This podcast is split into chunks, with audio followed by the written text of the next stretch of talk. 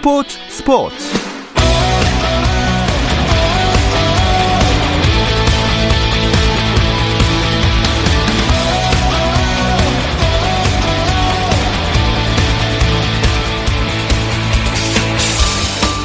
스포츠가 있는 저녁 어떠신가요? 배우 겸 KBS 해설위원 박재민입니다.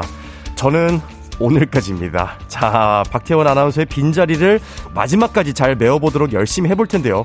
오늘 하루 이슈들을 살펴보는 스포츠 타임라인으로 출발합니다.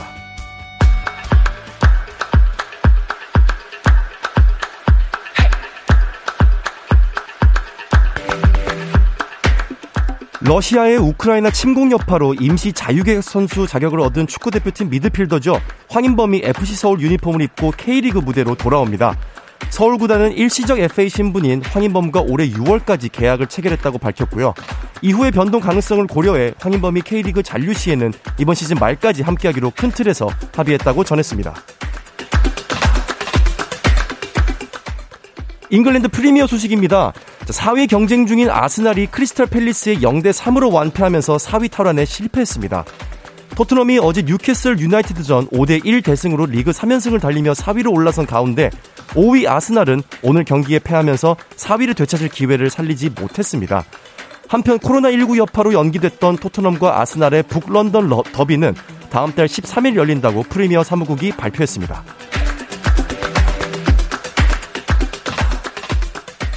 K리그 소식입니다. 시즌 첫 득점포로 프로축구 K리그 1 성남FC의 시즌 첫 승에 힘을 보탠 박수일이 K리그 1 7라운드 MVP로 선정됐습니다.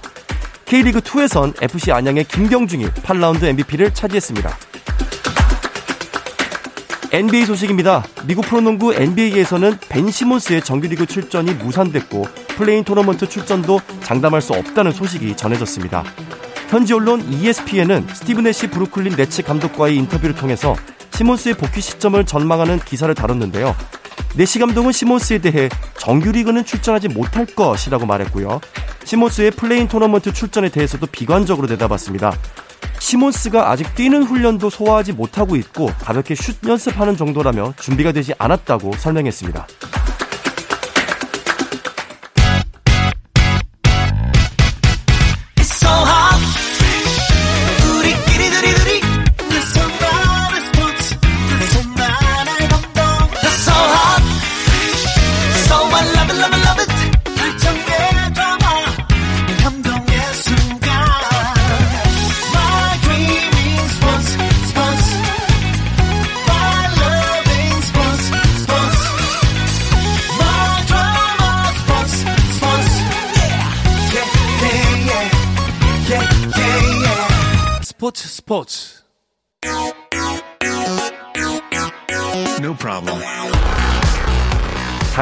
스포츠 이야기를 나누는 정 PD와 김 기자 시작하겠습니다. 정현우 KBS 스포츠 PD 그리고 일간 스포츠 김지한 기자와 함께합니다. 안녕하세요. 안녕하세요.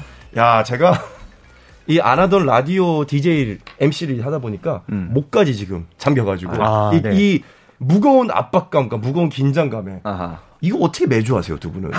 저희 뭐 부상 투혼을 일단 응원하면서 저희는 네. 그래도 네. MC가 아니지 않습니까? 그렇죠. 패널로서 참가를 하고 있기 때문에 그 MC의 부담감을 모르겠습니다. 그래도 원래 원래 패널이 말을 더 많이 하잖아요. 아, 그러니까 그렇기는 해도 그래도 저희는 일주일에 한 번이잖아요. 그렇군요. 그런데 또 매일 같이 했던 이제 박태원 아나운서도 아. 네 박재민 우리 그 해설위원님 일주일 동안 정말 고생 아, 많으셨습니다. 네. 박태원 이 아나운서님의 이 정말 이 눈부신 노력을 아하. 제가 다시 한번 체감을 네. 하고 있습니다. 네. 아, 정현우 PD님은 어제도 저희 뵀지 않았어요? 그러니까 말이에요. 이거 약간 지금 그 대사비 현상인 줄 알고. 그래서 그럴까봐 제가 자리를 왼쪽에서 오른쪽으로 아, 바꿨는데. 아, 그러게요. 복장도 약간 다르게 입고 오긴 했는데, 어, 약간 지금 헷갈렸어요. 하지만 이제 야구 얘기라는 점은 똑같지만, 네네. 어제는 국내야구, 오늘은 해외야구. 해외야구. 네. 그렇습니다. 그렇죠. 네. 김지한 기자님은 저랑 올림픽 개회식 중계 네. 라디오에서 같이 했었고. 그렇죠. 도쿄올림픽과 또 베이징 동계올림픽 때도 아주 그 풍성한 해설 정말 음, 정말 잘 들었습니다. 김지한 네. 기자님과 그때 마지막 인사를 어떻게 나눴었냐면은, 저희는 항 항저우 아시안 게임 때 다시 봬요. 그래서 아, 네, 제가 그랬죠 주차장에서. 네, 조금 더 빨리 뵙게 됐네요. 네, 반갑습니다. 네. 자, 두 분의 조합도 기대가 되는데요. 오늘은 어떤 이야기를 나누게 되나요? 저희가 주로 하는 코너가 이제 주간 MLB라 그래서 그렇죠. 메이저리그 소식을 또 다루고 음. 정 PD와 김 기자의 특성상 음. 제작진이 다루기 조금 껄끄러운 종목들이 있으면 다 저희한테 떠넘깁니다. 뭐 세팍 타크로라든지 네. 좀 어려운 종목들, 네. 그렇죠. 뭐 카바디 이런 거. 오늘 네. 같은 경우는 이제 또 골프 아, 개막에 골프. 대한 이슈들도 네. 다루려 아, 그렇죠. 골프 소식들을 제가 계속해서 좀 이렇게 접하고 있는데 네. 어, 우리나라 선수들이 또 상위권에 많이 랭크가 되고 그렇죠. 어, 좋은 모습들 많이 보이고 있어요. 그 그렇습니다. 그 이야기 잠시 뒤에 나눠보도록 하겠습니다. 자, 그러면 오늘도 메이저리그 이야기부터 시작을 할 텐데요. 네. 정 PD 김 기자의 주간 MLB 어, 이번 주에 개막을 했죠, 메이저리그가. 맞습니다. 이제 개막을 곧 하게 됩니다. 오늘 음. 8일에 이제 개막을 하게 되는데. 아, 개막을 아직 안 했죠. 네. 네. 올 시즌 역시도 이제 지난 시즌하고 마찬가지로 162경기를 모두 치르게 됩니다. 아, 사실 아, 네. 이 부분을 놓고 이제 선수 노조와 메이저리그 사무국 간의 파업 혹은 이제 시즌 중단 같은 직장 폐쇄 같은 굉장히 갈등이 많았었는데 그렇죠. 결국에는 162경기를 메이저리그 팬들이 모두 즐길 수 있게 됐습니다. 음, 그러니까요. 이 단축 시즌이 없다는 것 그렇죠. 그만큼 어, 스포츠 팬들로 하여금 뭔가 코로나를 또 이겨낼 수 있는 아. 큰또 원동력이 아닐까 싶은데. 네.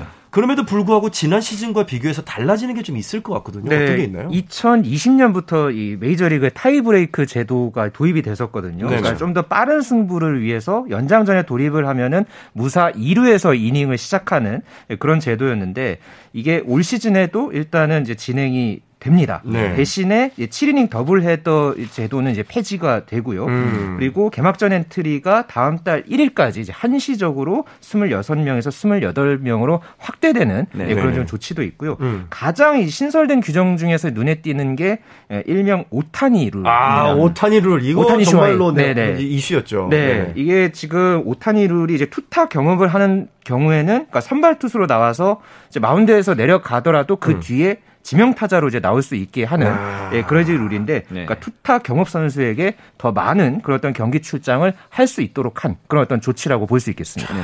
이 오타니 잘 뭐 모르시는 분들도 있겠지만 그래도 한 번쯤은 들어봤을 법한 이름이고 그렇죠.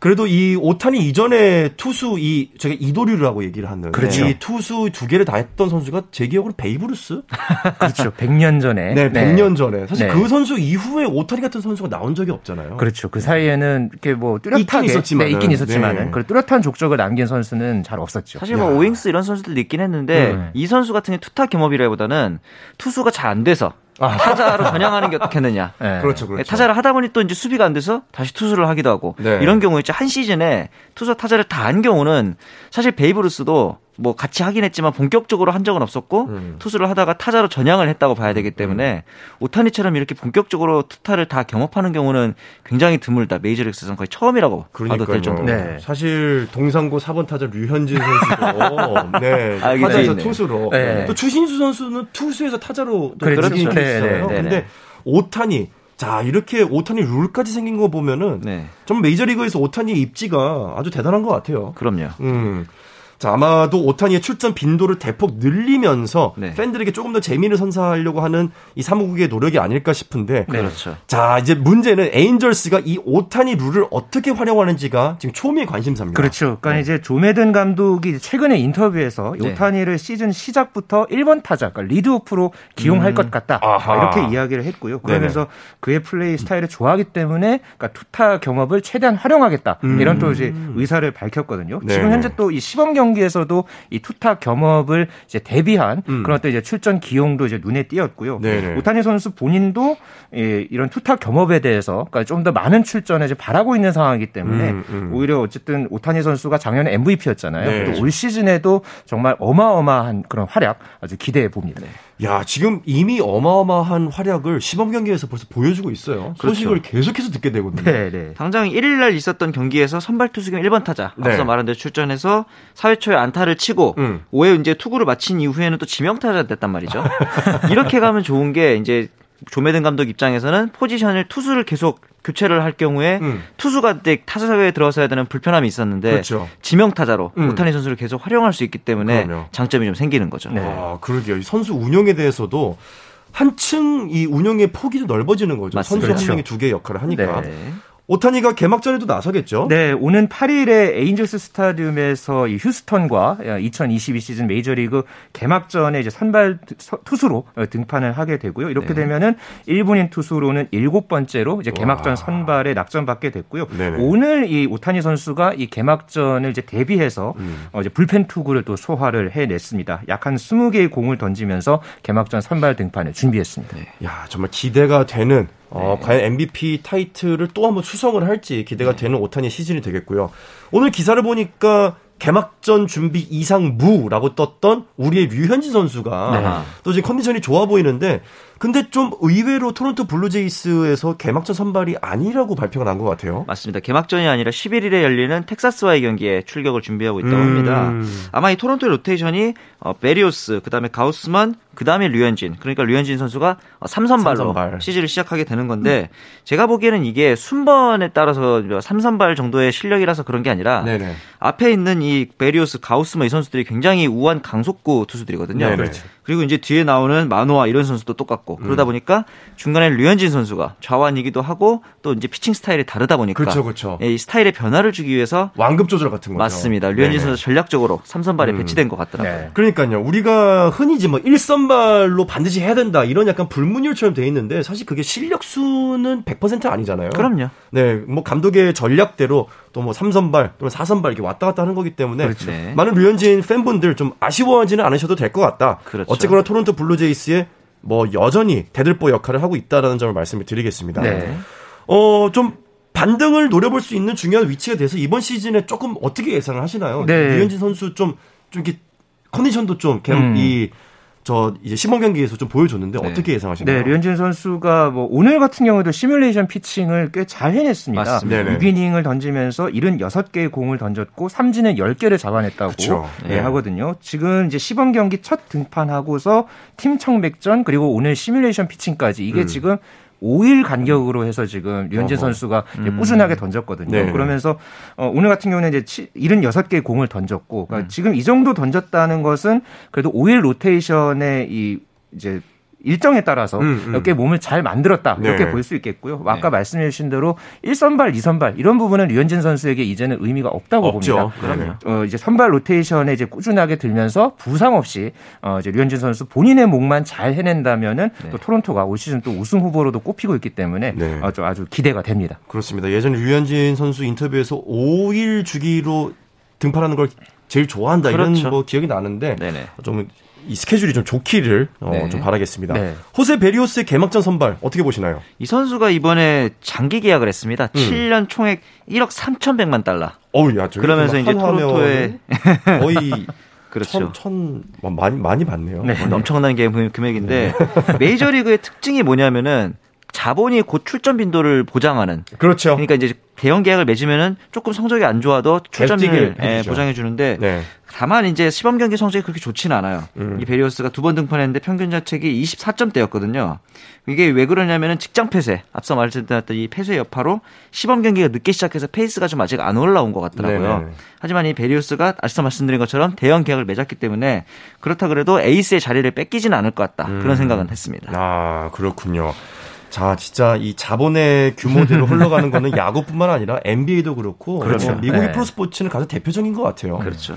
자, 다른 우리나라 선수들 상황도 좀 살펴보겠습니다. 김하성 선수가 시범 경기에서 예열을 잘하고 있다는 소식을 좀 전해 들었는데 네. 오늘 홈런 소식도 좀 있었던 것 네, 같아요. 네, 오늘 이 텍사스와의 시범 경기에서 8번 타자 2루수로 선발 출장을 했고요. 네. 어, 1회 첫 타석에서 좌중간을 가르는 3루타를 때리면서 1타점 올렸고요. 네. 그리고 3회 초 2사 주자 2, 3루 상황에서 석점짜리 홈런을 때려내면서 어, 시범 경기 이제 첫 번째 이제 홈런을 때려냈습니다. 아, 시범 경기 타율이 상당히 좋거든요.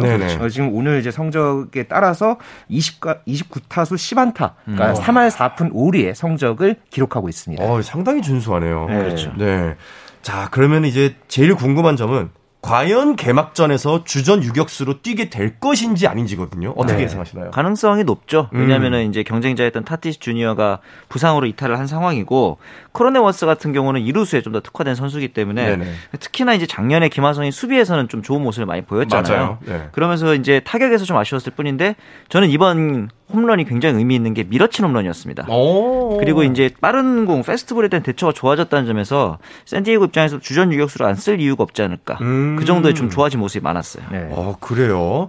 자, 샌디에고 파드리스의 올 시즌 전력 뭐 어떻게 분석하시나요? 네, 현재 MLB.com에서 이제 분석하고 있는 파워 랭킹에서는 현재 한 10위권 안팎 정도로 네네. 지금 보고 있거든요. 음. 역시나 음. 지금 현재 이제 시즌 초반에 이 샌디에고의 최대 화두는 이 타티스 주니어의 이 왼손목 골절 부상 공백을 그렇죠. 과연 다른 선수가 어떻게 잘 메우느냐. 음, 음. 어, 사실 지금 샌디에고가 투수 자원은 상당히 풍족하거든요. 맞아요. 뭐 네. 지금 다르빗슈나 뭐 조 머스그로브, 뭐 마이크 클레빈저, 그러니까 이런 선수들에다가 또 최근에 트레이드를 통해서 이 왼손 선발 자원이죠. 이 숀 어, 머나이아 선수를 또 영입을 하면서 음, 네. 어, 상당히 지금 선발 자원만 해도 지금 한 8명까지 이르는 아주 지금 풍족한 그런 어떤 이 투수 자원을 보유하고 있는데 결국은 이 선수들이 시즌 중반에 어떤 부상 관리라든가 네. 이런 팀 관리를 어떻게 잘 해내느냐 아, 이것에 따라서 샌디에고는 사실 지난 시즌에 90 승 정도를 거뒀죠. 맞습니다. 예, 그러니까 그 성적 이상의 어떤 성적을 내려면은 무엇보다 이 주력 선수들의 이제 건강한 시즌이 담보돼야 아, 할 그렇죠. 것입니다. 네. 이 샌디에이고가 끝까지 샌디에이고가 돼야 되는데 중간에 샌디 아이고가 되면은 이제 큰일입니다. 네. 네, 웃어주셔서 감사합니다. 아, 네.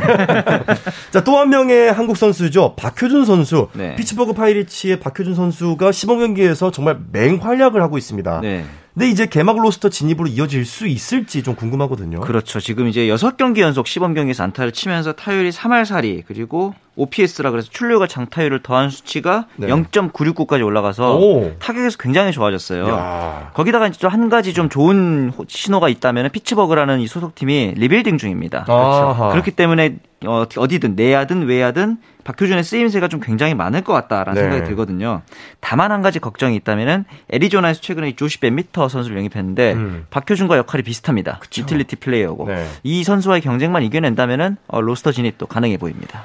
그래요. 박효준 선수가 절치부심해서 굉장히 연습, 스프링 캠프 연습을 굉장히 좀 많이 공을 들였다 이런 인터뷰를 제가 봤는데 네. 어, 좀 잘 되기를 기원을 하겠습니다. 네. 자 반면에 템파베이 레이스의 최지만 선수 시범 경기에서 조금 부진한 모습을 보였어요. 네, 현재까지 좀 1할도 안 되는 그런 타율을 네네. 기록을 하고 있죠. 다만 음. 그래도 이제 출루율은 그래도 지금 3할 때 기록하면서 맞습니다. 어느 정도는 지금 성적을 내고 있습니다. 최지만 선수는 그래도 어, 템파베이에서는 주전 자원으로 계속해서 분류가 되고 있기 때문에 그렇죠. 그래도 올 시즌에도 역시 뭐 주전으로 자주 이제 선발 출전을 할 것으로는 이제 전망이 됩니다만은 네. 역시나 이 본인의 어떤 그 약점, 그러니까 좀 잦은 부상이라든가 그리고 뭐 어떤 수비, 그러니까 이런 부분에서 또 본인의 어떤 강점을 드러내면서 부상 관리에 조금 더 신경 써야 하는 그런 한 시즌을 보내야 하겠습니다. 그렇습니다. 자, 메이저리그는 아메리칸 리그와 내셔널 리그 양대 리그로 나누는데 네. 이번 시즌 양대 리그 판도 좀 어떻게 분석하시나요? 파워랭킹으로 봤을 때 1위를 차지했던 팀이 이제 LA 다저스입니다. 안 그래도 타선이 좋은데 이번에 애틀란타에서 프리먼까지 영입하면서 네. 말 그대로 핵타선을 구축했고 엄청나죠. 네. 네. 반면에 아메리칸 리그에서는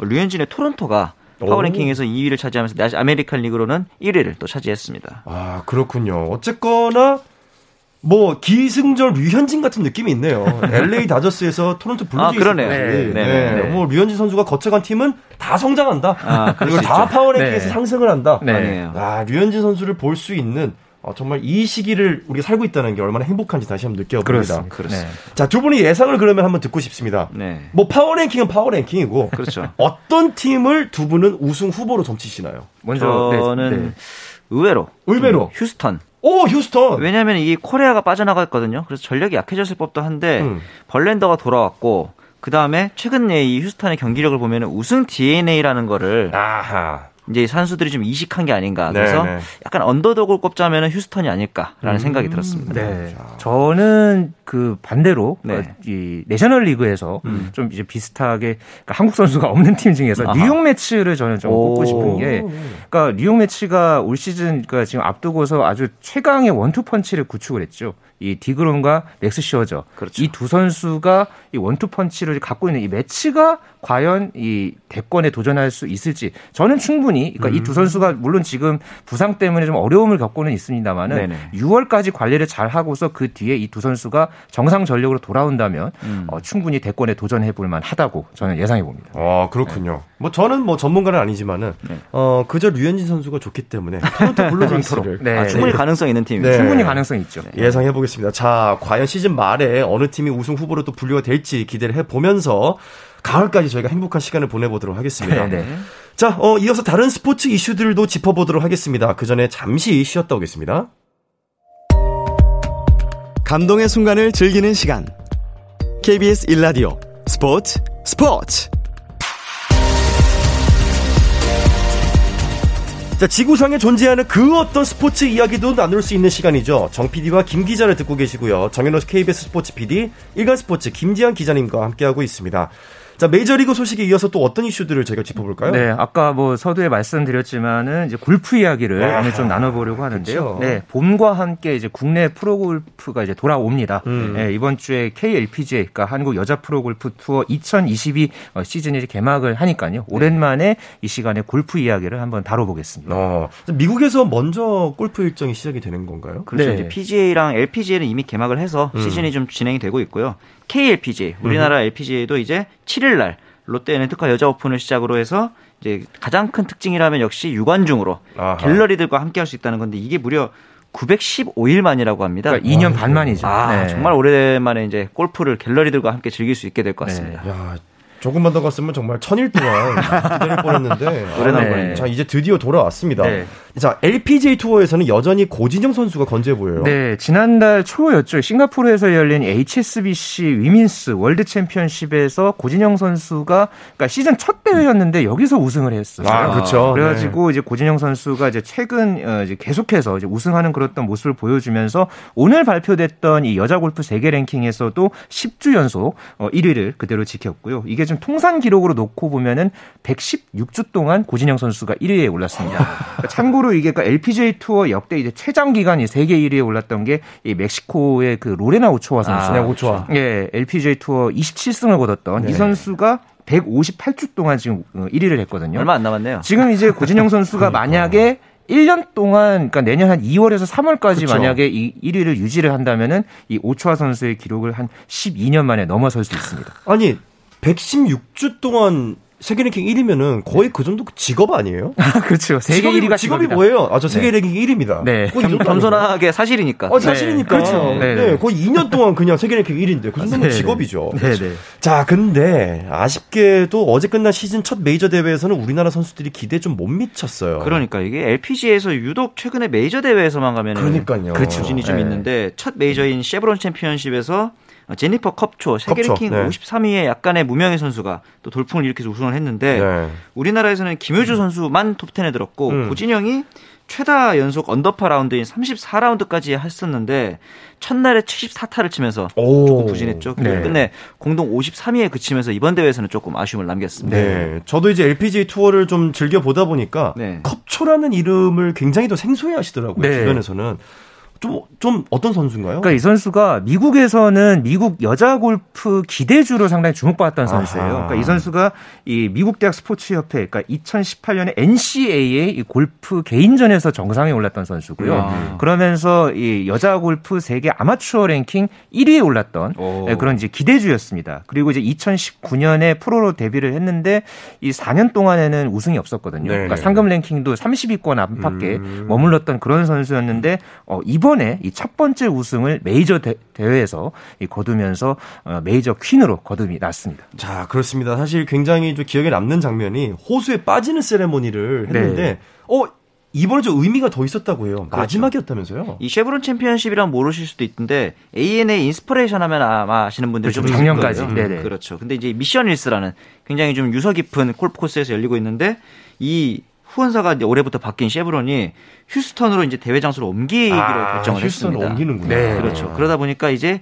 거긴 호수가 없잖아요. 네네네. 그래서 이 컵초가 마지막 포피스 폰드라고 불리는 우승 후에 뛰어드는 마지막 호수의 여인으로 남게 될 것 같습니다. 음, 네. 특히 이번에는 물이 굉장히 깨끗해가지고 아, 맞아요. 좀 이렇게 아주 깨끗한 물에 들어가는 모습 기억이 나는데 음. 휴스턴에서도 뭐 하나 만들어 주기를 기대해 보겠습니다. 그러니까요. 아, 그러니까 그것도 네. 재밌을 것 같은데. 네. 아니면은 뭐 모래사장으로라도 좀 뛰어줄 수 있게. 우리처럼. 네, 네. 자, 새롭게 미국에 진출한 최혜진 안나린 선수의 시즌 초반 행보는 좀 어떤가요? 네, 현재 이 두 선수도 작년 12월이었죠. 그때 퀄리파잉 시리즈에서 워낙 또 좋은 모습 보여줬 기 음, 때문에 음. 올 시즌 LPGA 투어에서 또 신인왕 후보로 꼽히고 있고요. 두 선수 모두 시즌 초반에 아주 무난하게 적응하는 분위기입니다. 네. 최혜진 선수는 개인 브릿지 LPGA에서 공동 8위에 올랐었고요. 네. 그다음에 안나린 선수가 지난달에 이 JTBC 클래식에서 3위에 오르면서 음. 두 선수 모두 이탑 10을 경험을 했기 때문에 LPGA 투어가 보통 한 6월 지나면은 메이저 대회들도 계속 열리고 그렇죠. 그렇거든요. 네. 이 이후에 이 두 선수의 우승 소식 꼭 들려줬으면 하는 그런 음, 바람입니다. 그렇습니다. 자 마스터스 하면은 또 독특한 전통들이 볼거리인 대회인데요. 네. 그렇죠. PGA 투어가 마스터스가 지금 코앞이죠. 네 맞습니다. 이제 출전 명단이 확정이 되고 있는데 역시 음. 사람들의 가장 큰 관심은 타이거 우즈가 과연 출전할 것이냐. 아, 아, 작년에 그렇죠. 또큰 네. 그 차량 전복 사고가 있어가지고 네, 네, 자칫 선수 생명에도 위기가 있는 게 아니냐 이랬었는데 일단 연습을 라운드에 나섰습니다. 그래서 현지에서는 출전할 가능성이 좀 더 많아 보인다라는 얘기를 음. 했는데 이어서 또 우리나라 선수들 임성재, 이경훈, 김시우 선수가 출전할 것으로 보이거든요. 네. 10월에 또 임성재 선수가 우승을 했었고 임, 성재 선수가 또 이제 재작년에는 마스터스에서 준우승했던 또 좋은 기억이 있잖아요. 그래서 음. 여기다가 최근에 또 상위권 성적을 내고 있는 김시우의 반란이 또 있을지 그 부분도 주목됩니다. 그렇습니다. 마스터스는 역시 그린 자켓인데 과연 타이거 우즈가 왕년의 그린 자켓을 입는 딱 그 모습을 다시 한번 연출할 수 있을지 네. 다시 한번 좀 보고 싶은 그런 좀 꿈 같은 소망은 좀 있어요. 그렇습니다. 네. 자, 국내 KLPGA 개막도 이번 주에요. 네, 모레 이제 롯데 렌터카 여자 오픈 대회가 이제 개막을 하고요. 이 대회는 지난해 이 대회 우승자였던 이소미 선수 그리고 음. KLPGA 투어 통산 최다 상금을 기록하고 있는 장하나 선수가 출전을 합니다. 다만 이 작년 시즌에 6승을 거뒀던 상금왕 대상 등을 차지했던 이 박민지 선수가 어, 오늘 이 코로나19 확진 판정을 아, 받으면서 어, 네. 어, 결국은 이번 이 개막전에는 나오지 못하게 됐고요. 음. 일단은 이 롯데 렌터카 여자 오픈 대회도 어, 무관중으로 일단 시작을 합니다. 다만 이제 두 번째 대회서부터는 이제 관중을 받기로 해가지고요. 음. 예, 또 많은 갤러리들의 어떤 응원을 받으면서 또 이제 시즌이 개막될 예정입니다.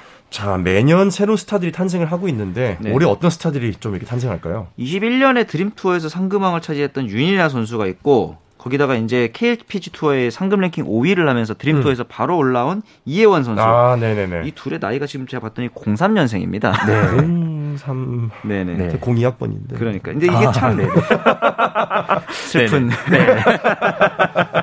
근데 이제 또 신인왕 경쟁에서 또 재밌는 게 이 LPGA, KLPGA가 총 상금 규모가 300억 원대가 올해부터 어, 진입을 했는데 네. 작년 상금왕 드림 투어의 상금왕 금액을 8만 5천 원 차이로 넣, 아깝게 놓친 아. 네. 300억 원을 놓고 싸우다가 8만 5천 원 차이로 야. 바뀐 네. 이 권서연 선수도 과연 신인왕 경쟁에서 어떨지 이 부분도 좀 재밌을 것 같습니다. 8만 5천 원 그거 그냥 내가 내 돈 내서라도 그러니까. 이 상금망을 하면 좋은데 그렇죠. 그게 안 되니까. 네, 그렇죠. 아, 8만 5천 원 실력에 따라서. 네, 그렇죠. 이 KLPG 역사상 가장 박빙의 승부가 아니었을까 싶은데요. 네, 네. 자, 이번 시즌 KLPG를 비롯해 가지고 골프 이야기 저희가 계속해서 전해드릴 수 있기를 바라면서 재밌는 어, 한 시즌 경기 여러분들 관림하시길 바라겠습니다. 네. 자, 이 이야기를 끝으로 이번 주 정 PD와 김 기자는 마치도록 하겠습니다. 일간 스포츠 김지한 기자님, 정현호 KBS 스포츠 PD님 고맙습니다. 감사합니다. 감사합니다. 내일은 드디어 박태원 아나운서가 돌아옵니다. 저는 다시 출연자로 돌아가서 청취자들 여러분들과 함께하겠습니다. 고맙습니다. 배우 박재민이었습니다. 스포츠 스포츠.